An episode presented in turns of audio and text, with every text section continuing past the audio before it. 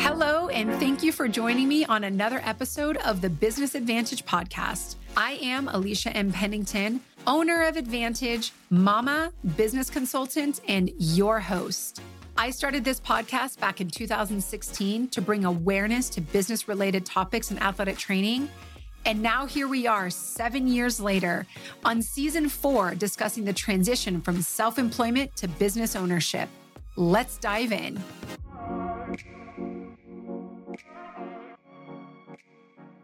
Are you a self motivated athletic trainer looking to take control of your work? Advantage is seeking relationships with athletic trainers who want autonomy, flexibility in their schedule, and who thrive in non traditional contract opportunities. If this sounds like you, get in touch. Key learning objectives recognize the legal components of running a business, distinguish between best practices and necessary legal implementations for a business Create a task list for compliance with upfront, semi regular, and ongoing tasks in business ownership. As we now know, one of the distinct benefits of starting a business is the separation of an entity and the ability to mitigate risk associated with it. However, you won't actually reap these full benefits if you're not tending to the legal aspects of the business. And so simply having a separate entity, it is a start, but failing to put contracts in place, set up the accounting aspect of the business, and look at or consider trademarking or purchasing insurance, all of those things, they will leave you incredibly exposed. So, in today's episode, we're going to go over all of that. And we're going to discuss what the brand new business owner needs to do and what you should consider. I don't want you to feel intimidated by this. I feel like the word legalities has sort of this weight associated with it of this kind of daunting, looming thing. And potentially even the, oh, this is why I didn't want to start a business, right? All of the legal aspects of it. And so though this information will obviously be new for you, it is very straightforward. And like I mentioned in a previous in our previous episode, we do have a course that walks you through all of this. So if your head is like totally spinning after listening to this, we definitely have something that is there to provide you greater support.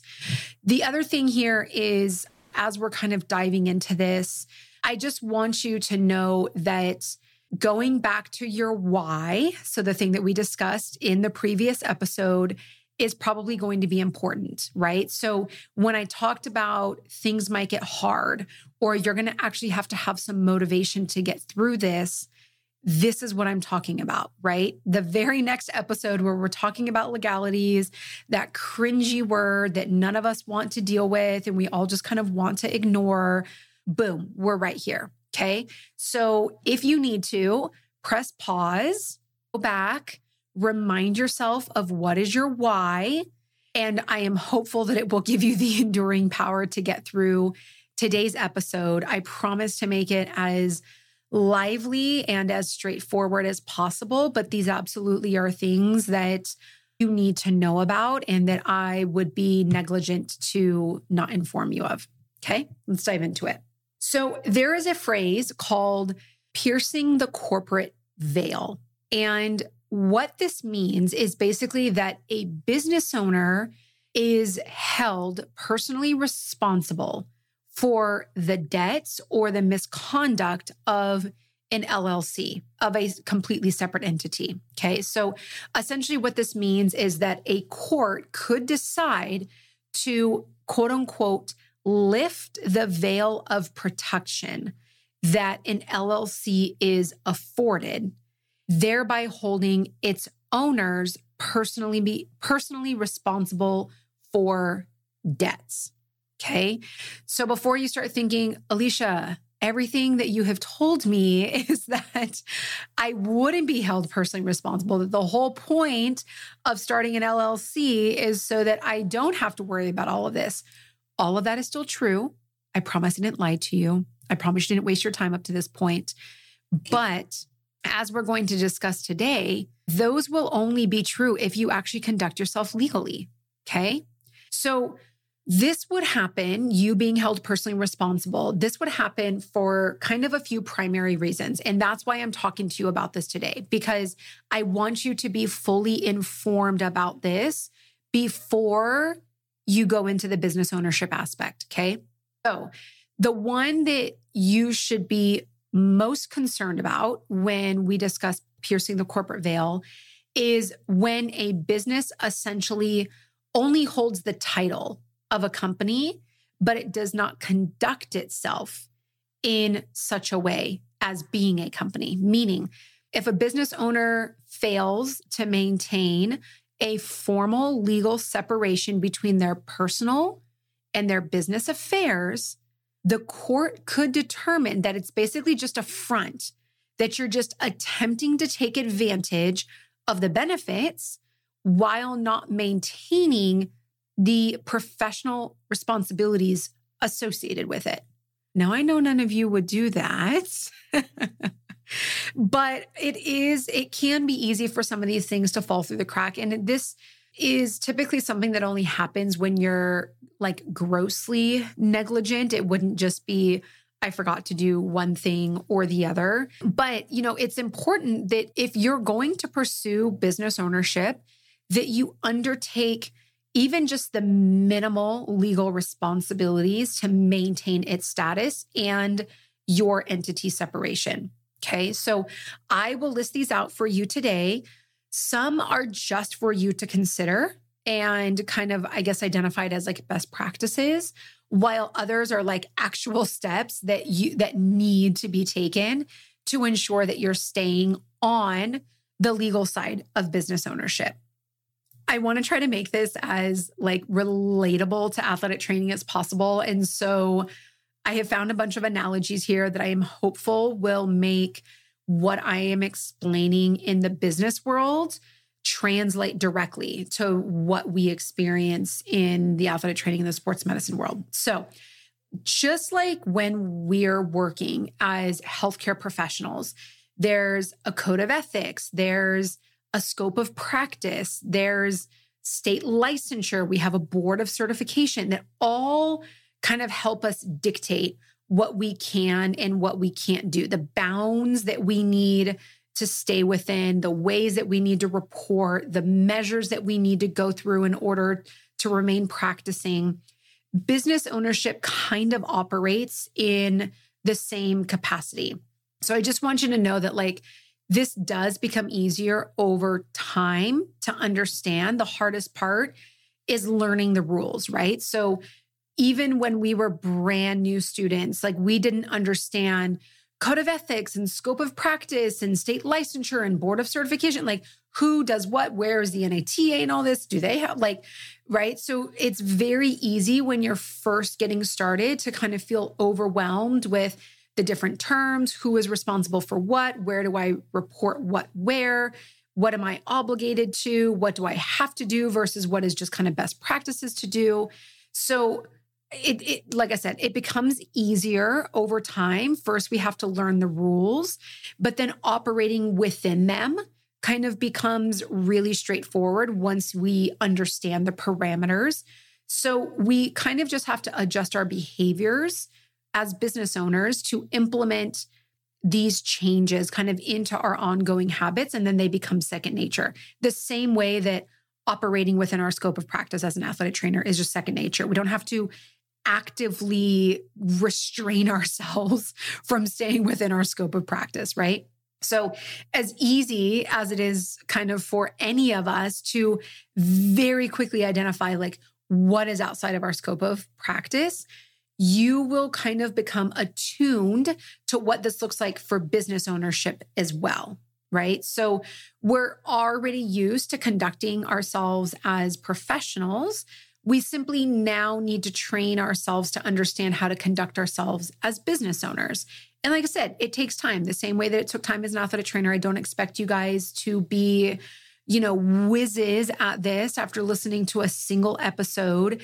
And like with anything else, the more practice we have in it and the different ways that we engage in these behaviors in our own life, they help to inform how we utilize them. So these will kind of be micro tasks that we discuss that kind of occur either in your day or in your week or in a month or a quarter or a year. Some of them are more ongoing than others but it's it's kind of you know similar to documenting right? So it's not going to like completely overtake the bulk of what your business is doing but they are small tasks that need to either be done up front, they need to be done semi regularly, or they need to be done on an ongoing basis. So I'm going to list these things for you. And it may sound like, my gosh, like when am I even going to have time to like deliver patient care? When am I when am I even going to be able to like actually do the thing that I want to start this business for? But I want you to think about these things that I'm going to describe kind of as documentation. Okay. So they either need to be done after a visit or at the end of a week, or they need to be audited on kind of a monthly or quarterly basis. Maybe it needs to be set up on the front end. But it, and it is something that obviously has to get done but it's not so much of a workload that you're completely removing yourself from all of the other things that you get to do in your business. Okay. So we're starting to dive significantly deeper into what business ownership looks like. And as we do that, the further and further away that we're getting from traditional athletic training education, as I've alluded to for several episodes now. So, naturally, none of this is taught in our education programs, and it's probably not anything that you would be able to come across while practicing clinically. It probably isn't even really stuff that you could Google, honestly. This that I've put together is a compilation of my 10 years in entrepreneurship, my four to six years in consulting other business owners. This list is something that has kind of been aggregated over time. And like I've mentioned previously, there are very few athletic trainers who are in a position to provide consultation at this level of detail, right? So and I'm I'm talking AT or non-AT owned business because I am an athletic trainer. I very much understand the intimacies of, you know, going into private practice and rendering patient care that way, but I also am a staffing company owner, which is not a athletic training specific business, right? So I already ventured out into a different industry from the onset but starting in 2016, when my husband and I were doing mentorship and consulting of other business owners, we've done, I think it's like 35 plus industries now, you know, everything from photography to floral and personal training and oh my gosh, the list goes on and on and on. Beauty aesthetics and a YouTuber and an influencer, like it goes on and on, right? So, for that reason, because we don't get this exposure in school, because there's not really a lot of athletic trainers practicing in a way that can provide this kind of consultation. This continuing education is a lifeline. Honestly it's it is a support for the entrepreneurial athletic trainer as i've said again and again and again to be able to remain in a profession that they love right? To continue serving while finding a career path that allows them for their passions to flourish. And like I've continually and will continue to say. And of course, we hope that that leads to lower attrition rates and a greater number of athletic trainers staying in the profession. Okay, so let's dive into it. We're going to cover a number of topics that fall under the category of legalities. I want you to know that I'm going to touch on the surface of these. Okay. If you need further support or a specific recommendation or you're in a specific situation, I have a course that covers all of this in extensive detail. You're also welcome to DM me anytime. I'm happy to answer your questions. So, don't want your head to spin. I want you to listen. I want you to listen and get excited about all of the things that you get to do. And the moment that you start to feel overwhelmed, just remember your why. Okay. Here we go. So we're starting with the tasks that should be considered and completed at the onset of your business, right? And then we're going to progress through semi regular and then ongoing tasks. So, first thing here EIN. Okay. So once you have a name that you've decided on for your business, we covered all of that in the previous episode. If you need information there, please go back. You're going to want to get an EIN. Okay. An EIN stands for Employer Identification Number. This number basically operates as the social security number for your business so that you don't have to share your personal information. Okay. So if you decide to pursue a DBA, technically you don't have to get an EIN, but it is required for an LLC. Okay. In either case, it is my recommendation that you get one. It is completely free. It is a simple application. It you get it immediately. It's emailed to you as a PDF. This is done through the IRS website. I will link everything in the show notes on where to go to do this. And so essentially what you're doing here is you're getting a number that you can use when you're conducting yourself under business, regardless of whether it's DBA or LLC, but you have to have this number if it's an LLC that protects your personal information.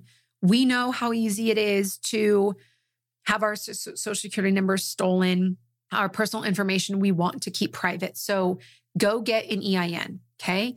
You will use this number on your LLC filing documents and for all subsequent applications that you will complete related to getting a business, such as for a bank account or once you start rendering work and you're submitting a W 9, instead of putting your social security number on these documents, you now will use the EIN. Okay.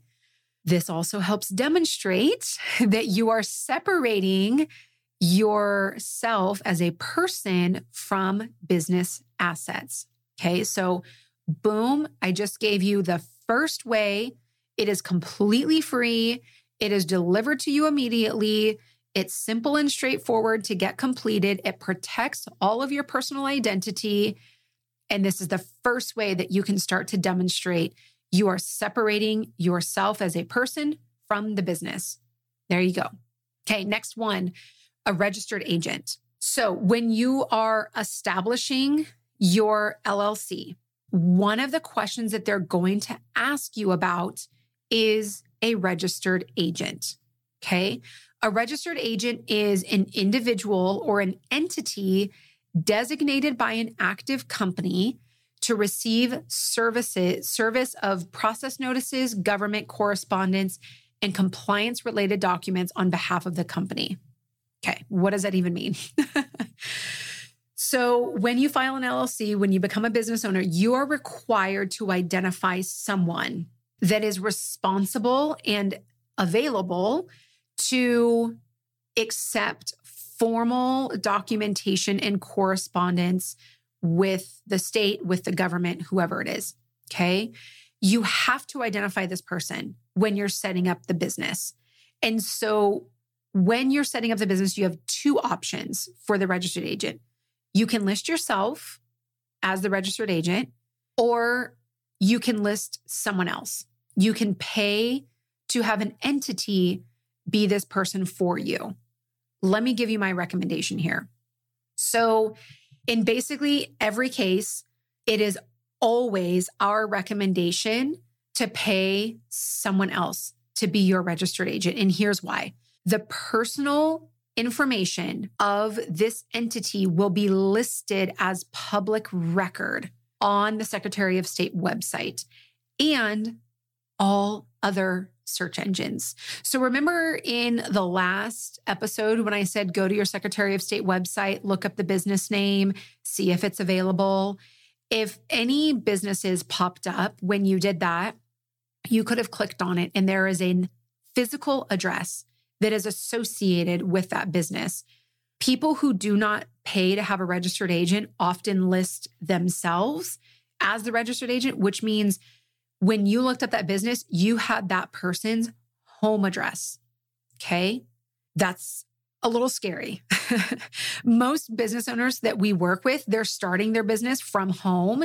You're not, you know, going to be renting an office space or anything. And so we don't recommend making your personal home address public record. Similar thing with the EIN, like don't use your social security number, don't make your home address public record.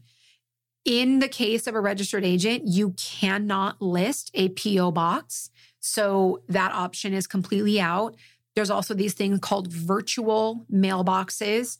We've looked into it. It's basically the same cost as having a registered agent.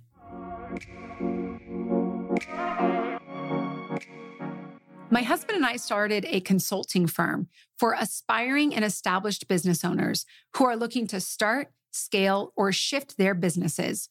We've worked with everyone from independent athletic trainers to multi million dollar corporations.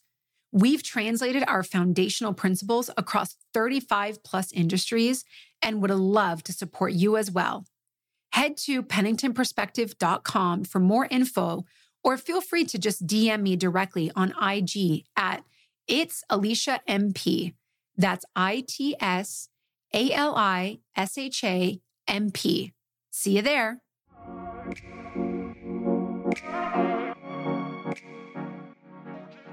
So let me tell you why we actually recommend getting the registered agent. So, the second reason why we recommend paying someone else to be this for you is that they're responsible for collecting all formal government correspondence. Okay. So when our business mail is also coming to our home address or it's going to some quote unquote virtual mailbox or PO box, whatever, it's really easy for it to get lost, for it to be overlooked or potentially even discarded. And it's usually something that, like, it has to be addressed. Like if they're sending us official correspondence, it's there's an action that we have to take. So when you're paying a registered agent, it's their responsibility to get any of that mail to you, which is typically via email. And they also take care of the correspondence for you. So let me give you an example of this. I currently have an email in my inbox from our registered agent informing me that they pay our annual state filing fee. Okay. So this is something that uh, a state filing fee is something that you usually have to pay every single year and it's one of the things that our registered agent just takes care of for us. So if I didn't have a registered agent, this is something that I probably would have received a paper notice for, or I don't know, maybe several paper paper notices. I would have had to go to the website, type in, you know, whatever it says on the paper that I have to do, and I would have had to pay for it. I know that that doesn't seem arduous, but multiply that now by you know i'm only on the second thing here that i'm telling you to do. When you when you get into business ownership there's a lot of things that need to be filed for example like on a quarterly or an annual basis. And so they can start to add up right? So I know that like it it kind of seems simple like Alisha it's not that big of a deal to just like open a piece of mail walk to your computer and pay for it but how many of us forget to do that right or we set it down it gets lost under a pile of papers, it ends up in the trash. All of a sudden, we've got a penalty or a fee. And, you know, it was just completely inadvertent that we didn't mean to do it. So, the registered agent, we pay $50 a year. It's incredibly affordable and they operate in this capacity for us. So it is more than worth it, right? They have a physical address that is not listed as ours there was someone physically responsible for collecting that correspondence and getting it to me. And they take care of little administrative tasks like filing our state fee. For 50 to 100 bucks a year, it's completely worth it for us. So, this is another step that you can take that helps demonstrate that you're separating your business from your personal, especially if you're going to be operating the business out of your home. This is yet another thing that on paper you can use to demonstrate, hey, hey, hey, you know, I'm doing what is right. I'm I have a, a registered agent set up. I pay for them. They take our, they take care of all my formal business correspondence. Another way to separate ourselves, business from personal. Okay, next one, business permits and licenses. So after we inform the state that you're going to be doing business there, so that's via the DBA or the LLC, you will need to secure a city or county business permit, license. They kind of call them something a little bit different each place that you go. So even if you're working out of your house or you're just conducting business online, be sure to check your city or county to grab these. They're, again, usually pretty inexpensive. In my experience, they've been kind of like less than $100 a year. But again, it is something, another piece of paperwork that you have to do, another kind of search that you have to endeavor down and apply yourself for. So definitely make sure that you're doing that because you technically cannot operate your business if you don't have a permit or license. Next one here trademarks. Okay. So when we're establishing our business, and technically you can also do this at any point in your business, the topic of trademarking the name will probably come up. So in the previous episode, I shared about how to search for your desired business name on the USPTO website. You need to ensure that you're not infringing on someone else's trademark go back and listen to my cease and desist story to hear more about that. But once you've confirmed that, you have the option of filing for your own trademark. Okay. So step one is just making sure that you're not infringing on someone else's. Step two would be applying for and getting your own. Okay. You can also do this on the state level. There is such thing as a state trademark. However, just establishing your business in the state inherently protects the name. You don't need to file a trademark.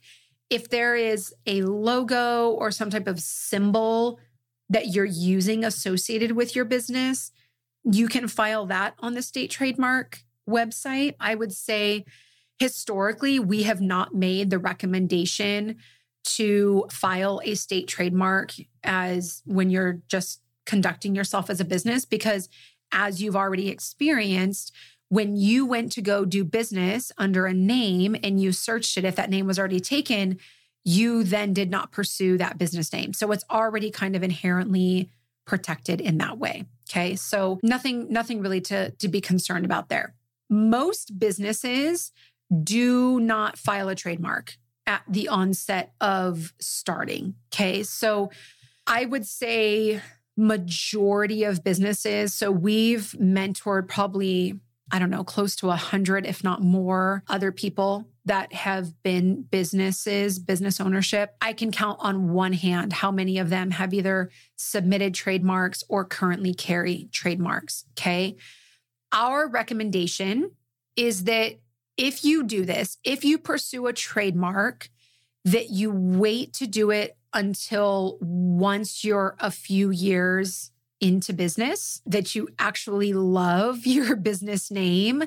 The business is growing, there's viability, there's a lot of success associated with it. And at that point, if you want to protect it because the brand is expanding, that would be when we recommend it. The reason I say that, so we had one gal who went through our startup incubator course, and the very first thing she did was get a trademark. And we had concerns, but she felt, you know, pretty vehement about getting getting this thing trademarked.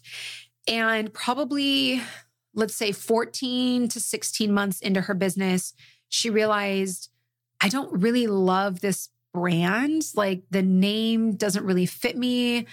I really liked it when I first started, but you know, as I've started working with people, as I've started doing more of this work, it doesn't really fit anymore and I kind of want to like tweak it. She just adjusted it a little bit, but that adjustment nullified her previous trademark. So that was, you know, hundreds if not thousands of dollars down the drain for her.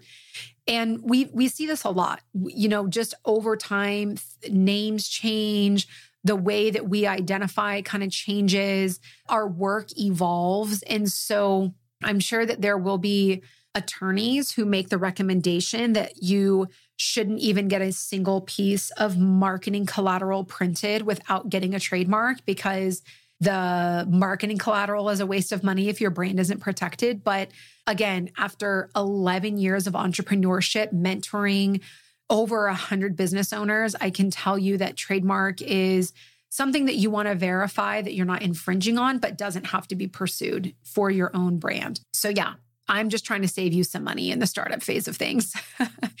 and I actually found a statistic. So, according to a 2020 statistic, trademark applications for business services make up less than 10% of all applications, with research and technology, health, and then clothing and accessories being far more dominant. So, if you're not in the research and technology sector, if you're not in the health sector, think like, you know, big pharma who is trying to secure names of different devices and drugs and things that are coming on the market. That is mass majority of the trademark applications come from.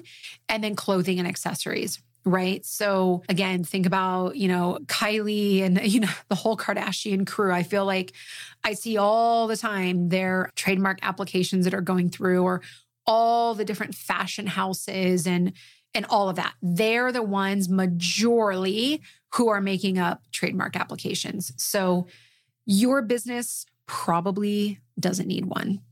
Next one here is a business bank account and accounting software. So once you set up your business, DBA or LLC, the next step to separating your personal and business affairs is to set up a business bank account. Okay.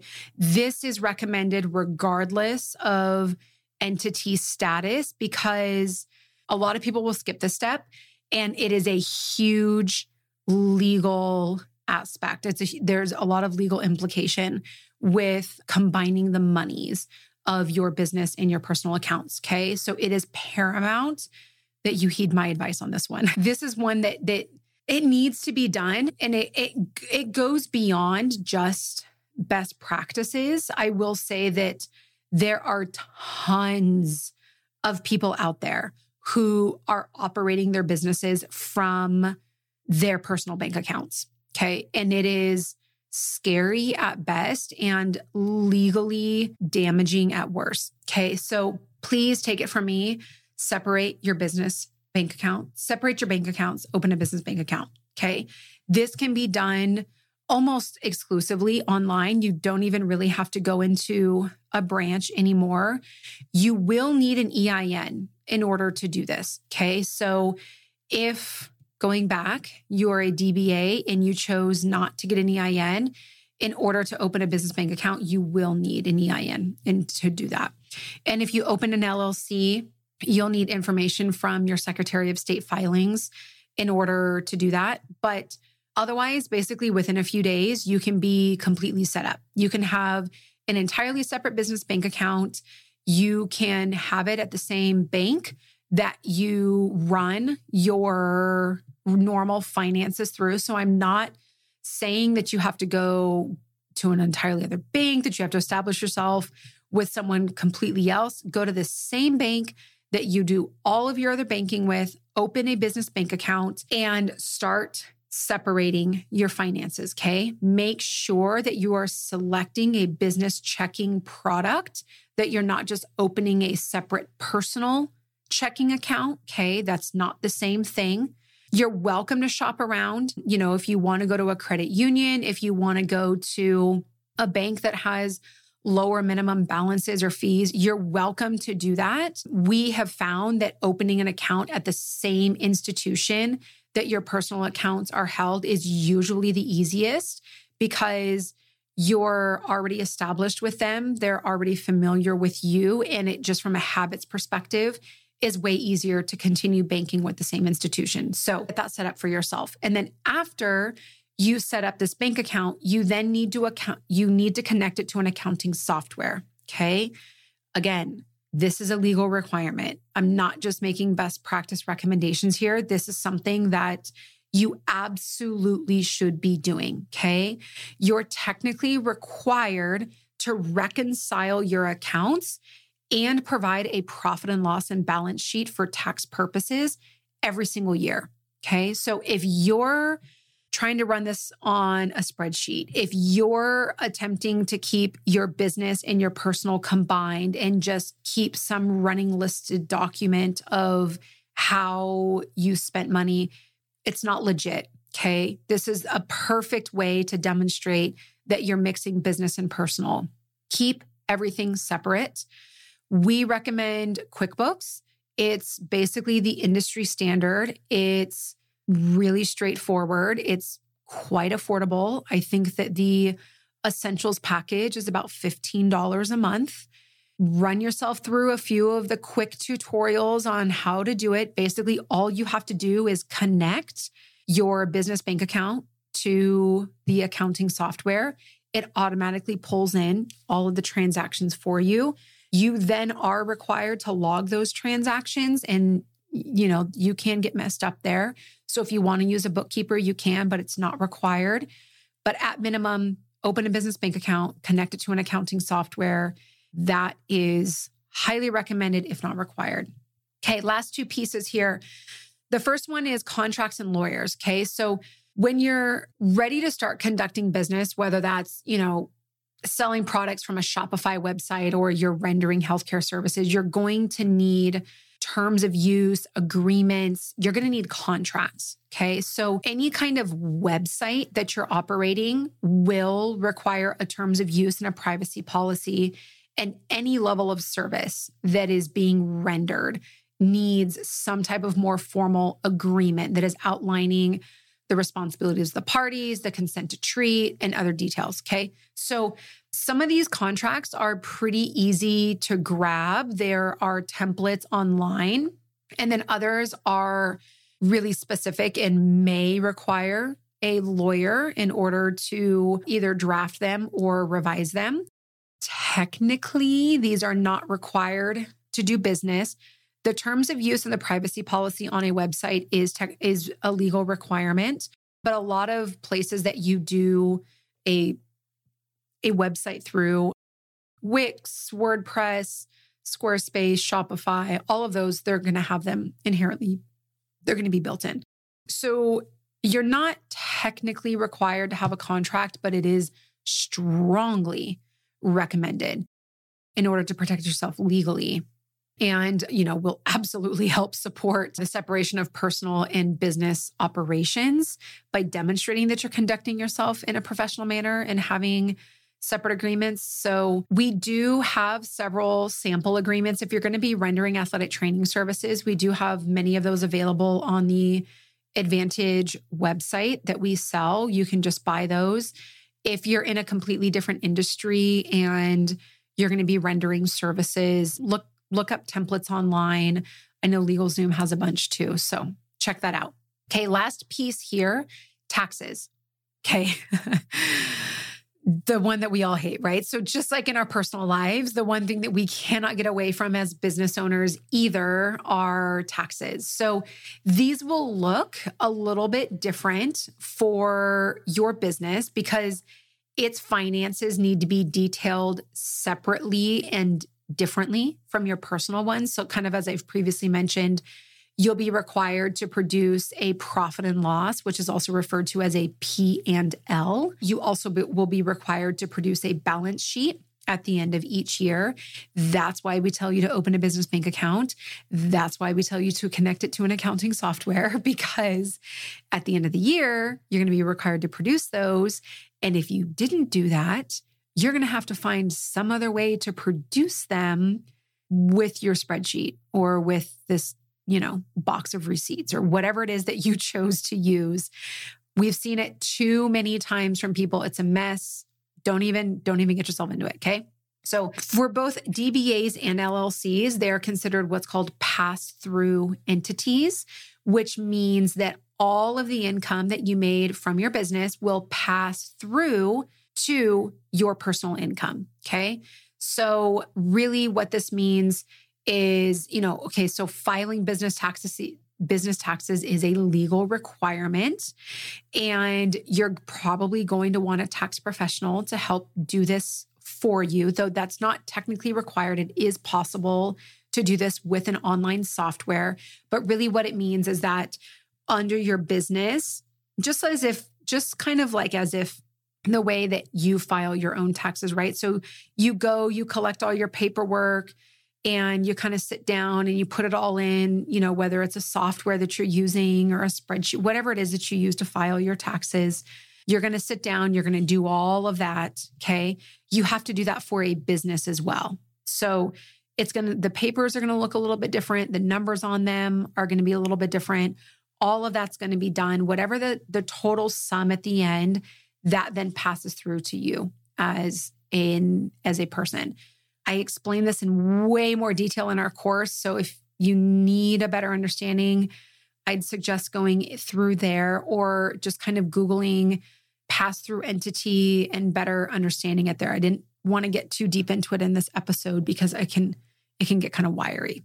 So kind of transitioning away to from the nitty gritty, I, I wanted to bring up, I'm sure as you're thinking about this, it's just sort of maybe head spinning a little bit of like, wow, that's kind of a lot. I don't know if I was ready for that. And again, a lot of these things are, like I said at the beginning, for you to consider, for you to start thinking about, for you to start chewing on. The same way that a lot of this for us as practicing athletic trainers was very new and felt daunting and like a lot to manage on an ongoing basis. I promise that this is not the case, right? Like I said at the at the onset, it's like documentation. I know it sounds like wow, there is a lot to do administratively just to run a business. It makes up such a small percentage of everything that you do in being able to render services that I don't want it to overwhelm you. But I do want to share that there is conversation in the in the business world about decreasing regulation and barriers that are associated with business ownership. And especially as a result of the pandemic and in an effort to make kind of like the pursuit of entrepreneurship and business ownership accessible for as many people as possible. Because, like I said, the, these recommendations I gave you, those come on the heels of over 10 years of experience and, and mentoring a hundred plus people, right? So if you were just somebody that had no mentorship, no consultation on this, you would just be like wandering through wilderness, right? So there, there was a report that was published by the Cato Institute, CATO, which is a, a popular think tank and it's kind of a, a public policy research entity.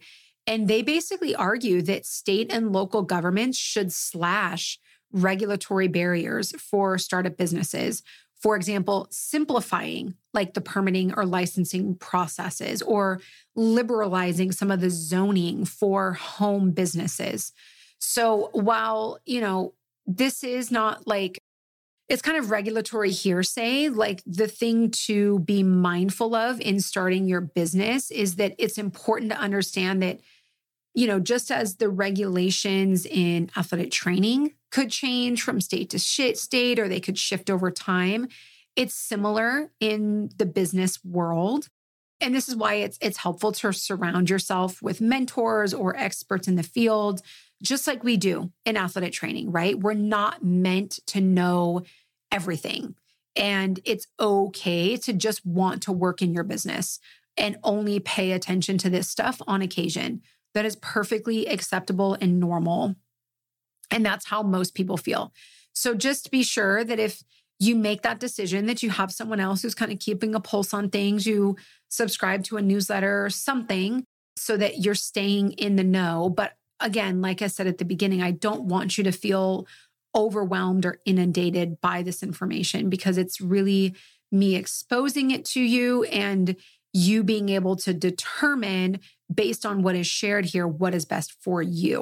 And so kind of in conclusion here, you know, there are there's implications associated with not running your business in legal ways. They can be fines or penalties, there could be potential lawsuits and even the reality of like your business having to close. And obviously none of that is worth exposing ourselves to. That's not why we're starting a business. It's not why we're venturing into this at all. So, recognizing the legal components of running a business, distinguishing between best practices and necessary legal implementations for your business, and creating a task list for which for compliance with upfront, semi-regular, or ongoing tasks in business ownership will ensure that you don't find yourself piercing the corporate veil. So, whether regulation is going to increase or decrease over time, we don't know, but the implications of your ability to continue working as a practitioner and serving your patients are reliant on sound legal practices. Thank you for listening. You are now eligible to receive a Category A CEU. Head to advantageacademy.com, find the title of this podcast as a course name, and complete the quiz for your credit. As always, if you found this useful, please recommend it to peers or share about it on social media. Be sure to tag us at The Advantage. That's T H E A T V A N T A G E.